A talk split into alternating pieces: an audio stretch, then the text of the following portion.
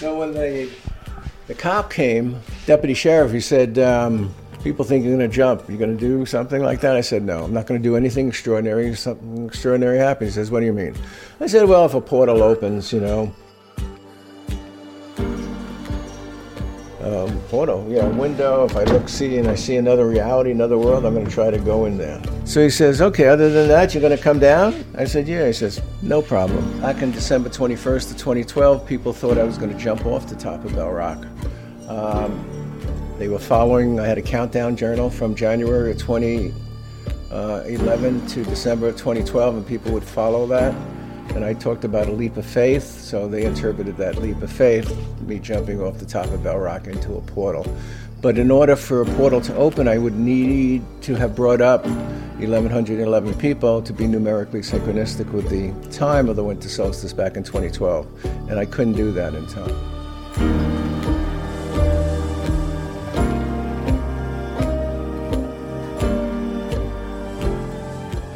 But I knew extraordinary, or at least felt it, because I didn't meet my burden, so to speak.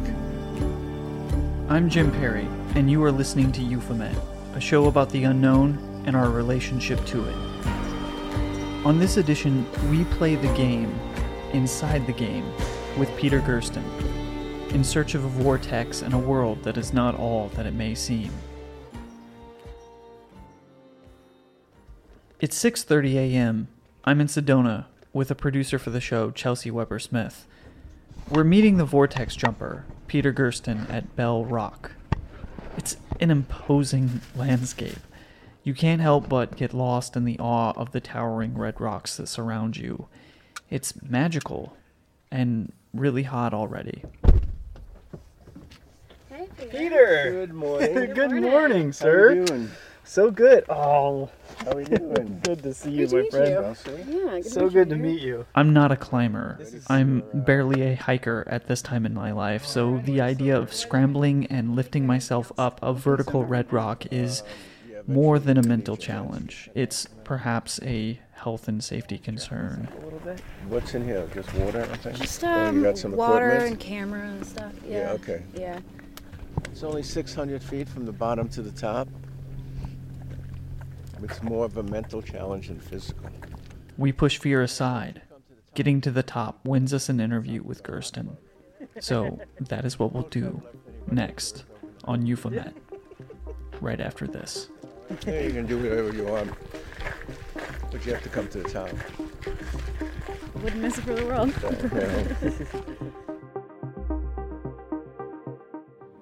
Another day is here, and you're ready for it. What to wear? Check. Breakfast, lunch, and dinner? Check.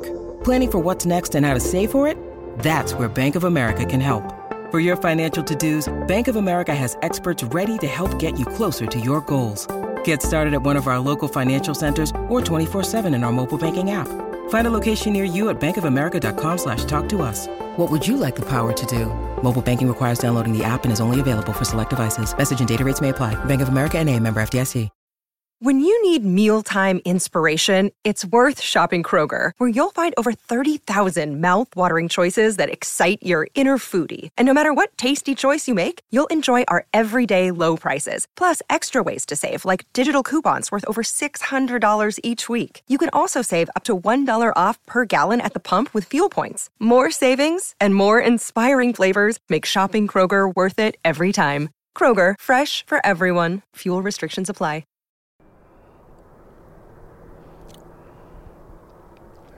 Okay, we will continue on our journey to the top. So, I moved permanently to Sedona in 2000 and lived in this one apartment for 11 years. And then I got this assignment, so to speak, this game, whatever it was, whatever it is, to take a certain number of people to the top of Bell Rock by a certain date. The first challenge was to take 1111 to the top of Bell Rock by December 21st of 2012. Once again, to be numerically synchronistic with the winter solstice, because the winter solstice of 2012 was exactly 1111 universal time. But it wasn't for another a year and nine months that I started couch surfing. And couch surfing was like a godsend. That was the way I was going to be able to bring people up. In the beginning, I would go on couch surfing website, and if anybody was coming to Sedona or Flagstaff or anywhere near here, I would invite them to stay in Sedona, and um, as long as they agreed to come to the top of Bell Rock. I was the only attorney that sued the government for UFO information under the Freedom of Information Act. So people would follow me, be on radio shows, TV shows, documentaries. Back in 77, when I first did the lawsuit CIA, uh, everybody thought that I'd be ridiculed and, you know, made fun of. But no, because I, I was pretty well respected in court trying the murder cases. I was pretty successful. So now I'm getting involved in this. Um, so they like stepped a little closer. And I remember I was picking a jury in a murder case, and all of a sudden the judge says, Excuse me, Mr. Gersten, can you approach the bench? I said, Okay, and went up, you know. And I said, Did I say something inappropriate, Judge? I didn't hear an objection from the prosecutor. He says, No, no. I just need to tell you what I saw the other night. I said, Judge, can we wait for the break? You know what I mean? Oh, yeah, court officers would come up. I saw you on television. You know, I have a friend who I saw.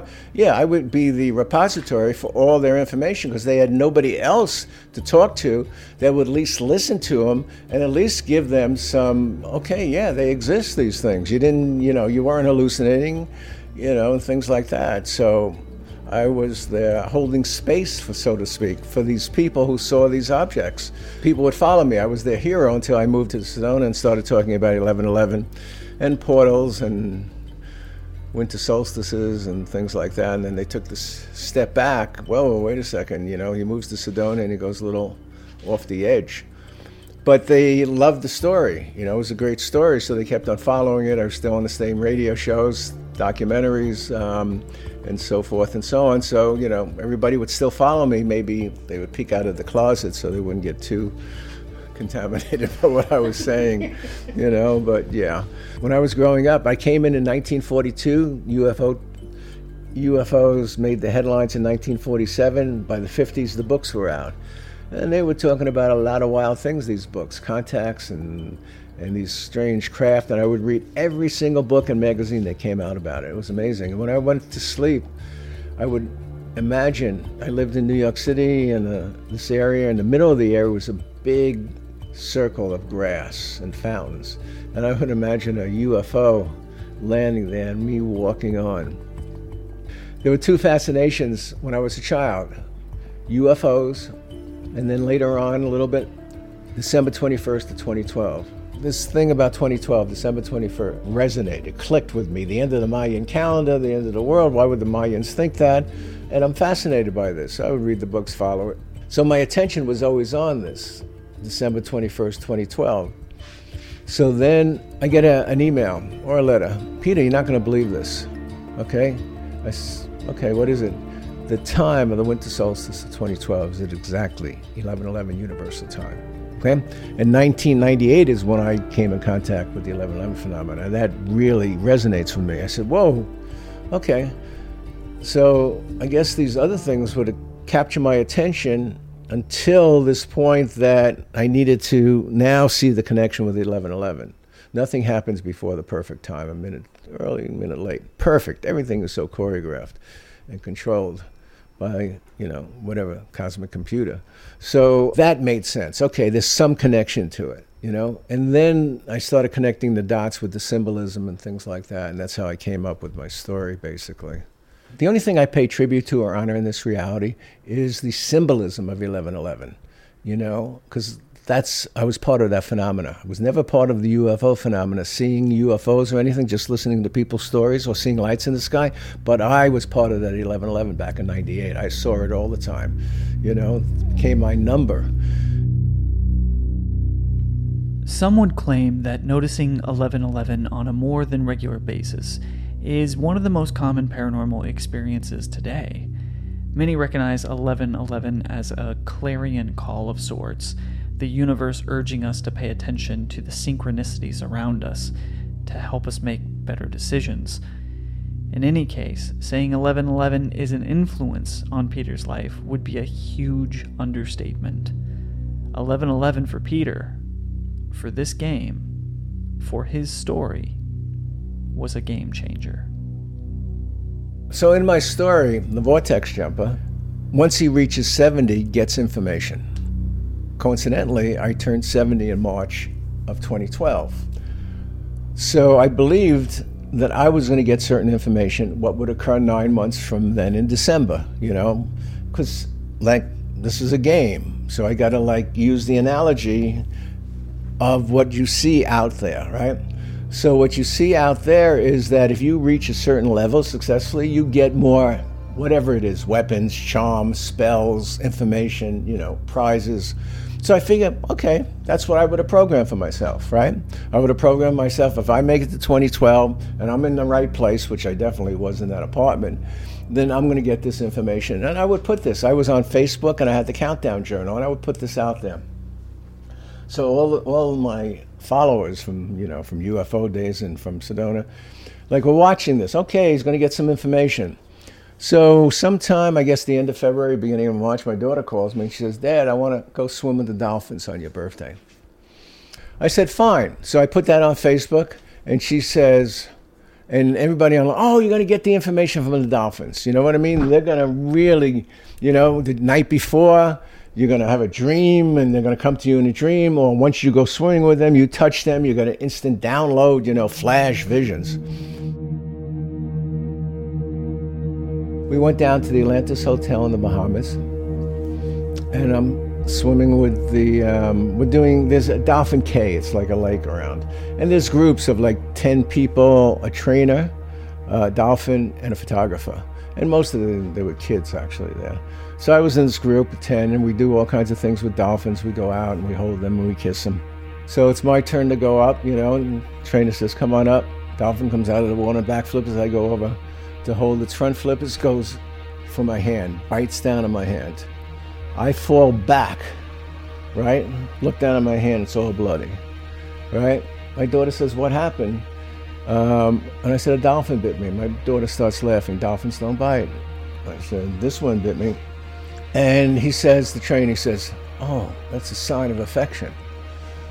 So, um, no problem swimming around, get up, walking to the locker. My daughter and I all of a sudden were surrounded by the staff. Take us into the tent. There's a manager there. Long story short, she takes me to the hospital.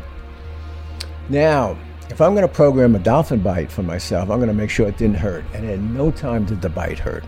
So, um, puts ointment on it, bandages it up, sends me back to the hotel. So I'm walking out of the hospital. I'm saying to myself, hmm, okay. I didn't have a vision when I touched the dolphin. You know what I mean? I didn't get any information, but there was definitely some interaction that I would have never even thought, you know, would have been a dolphin bite. You know what I mean? That's going to give me the information. So the next morning I took off the bandage, right? And this is what I saw. Oh. You know what that is? 11 11. Oh, man. 11 11. So I got a download of information with it saying it's the mark of the dolphin. It's what you need to get through the portal. It's almost like, yeah, this animal just gave you this stamp, this barcode that's going to get you through this, okay? Now, to show you as the perfect example that whatever I programmed is always better, at least on the same level as what I can think of, I had an intuitive feeling that I needed something like that years before, that I needed something. I should have realized that if I needed something, I would have programmed it. And this is what I needed the 1111.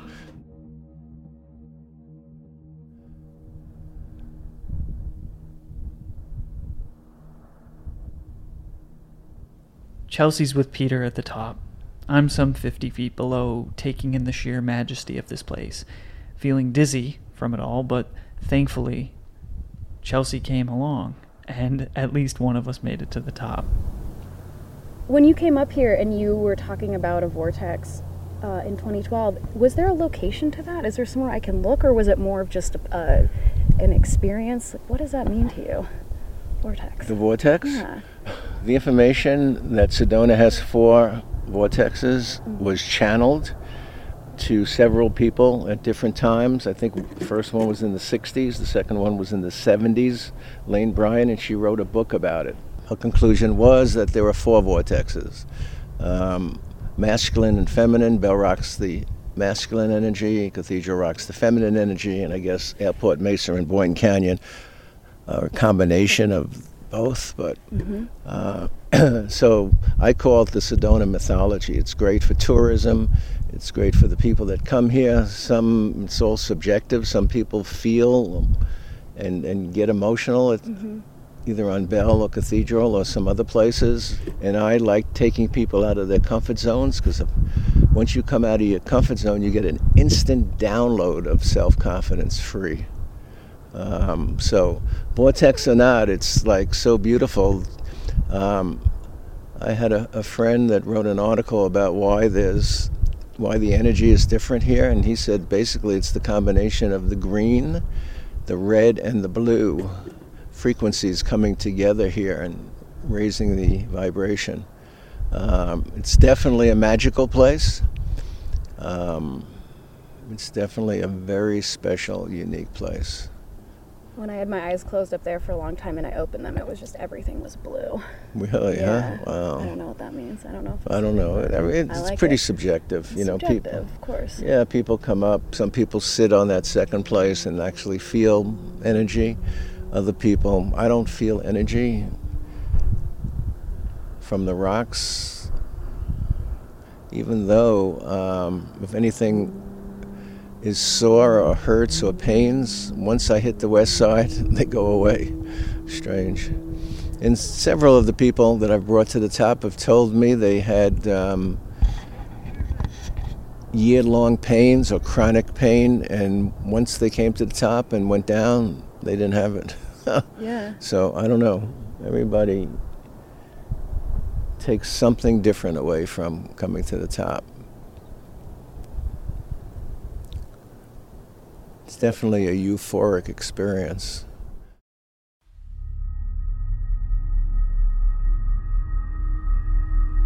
It's 11:11 p.m. in Sedona. A host of emergency personnel, law enforcement, and onlookers gaze towards the top of Bell Rock. A helicopter circling above the red monolith observes Peter. He's there, at the top, waiting for a sign, for something fantastic to take place, to allow him his leap of faith. It's the winter solstice. It's the end of the Mayan calendar. It's December 21st, 2012. And the vortex never appeared. When I came down from Bell Rock on December 22nd, I had no story anymore. Nothing to look forward to. And I would go down to Red Rock Crossing. I said, You're going to have to give me an idea of what, what's going on because I don't know what's going on anymore. And it wasn't a voice, so to speak. It was almost like the water in the creek as it was running down was making a sound. And the message was go with the flow. That's all I had to do go with the flow. Don't think. Take one day at a time. You know, look at it like, okay, you finished that first part. But I didn't realize at that time that uh, there was more to it. When I thought it was over, it wasn't over. It wasn't about 11/11. It wasn't about that day. That was just one one level. It was always 22-22 in 2018. 2018 is an 11 year to begin with. So yeah, it all made sense. It uh, it's going to be the last episode of the Top of Bell Rock Club. That's for sure. There is no 3333. You know, it only goes up 24 hour clock. There's no winter solstices. I even looked at the winter and summer solstices. I tried to find a summer solstice that was better for my story. What are, what are you gonna feel like if nothing happens on that night? Depends. I would I would assume that if nothing's going to happen, I'm going to get an inkling of it beforehand. In other words, if I get a sign, then okay, then you know, then we'll see what that sign is. That makes it a little bit more, you know, like okay, I'll get up there, unless it's a blizzard. You know what I mean? But um, if I don't get a sign, then I'll just wait and see. But it's going to be a whole group of people. You know, depends. Cloudy night, clear night. The full moon is the next day, so it should be sort of bright there. Kind of interesting. Have a party, signaling you know, we'll do all kinds of strange things, meditation, we'll chant. Well, you know, it should be fun. I want to be up there in 1111. And um, I'm going to stay up there until at least one minute after midnight on the 22nd, unless something happens sooner. Uh, and I'm going to fast the whole time, and I'm going to have to stay up. The whole time? Yeah. Yeah. During my vision quest, I was supposed to stay up the last night of a four day fast. I didn't, I fell asleep. So I don't know what I missed out or if I missed out of anything, but for some reason, the information I get is that's what I have to do. And it's information that I can understand and relate to. It's almost like a second chance to stay up all night. In other words, I'm going to fast for all day and stay up all night. And maybe that last night, you know, I'm going to see something.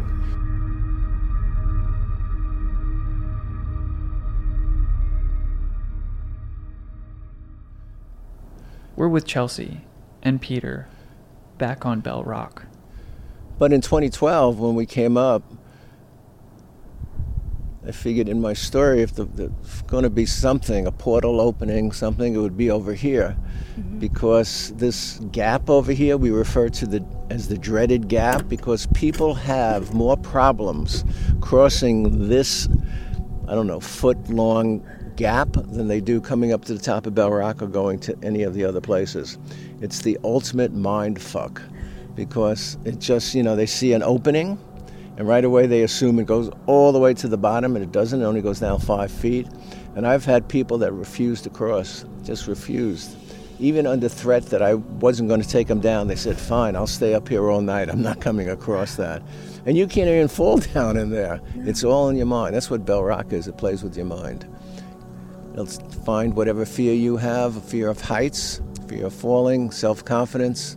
Whatever that fear is, it will bring it out, magnify it, and challenge you to get past it.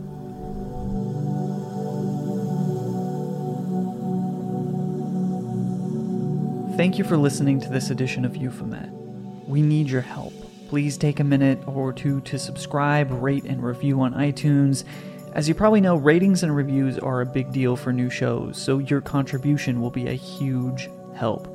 Also, join the Society of Euphomet group on Facebook to keep connected so we can keep searching together, and make sure to follow us at Euphomet on social media. This has been Euphomet. I'm Jim Perry. And until next time, keep looking up.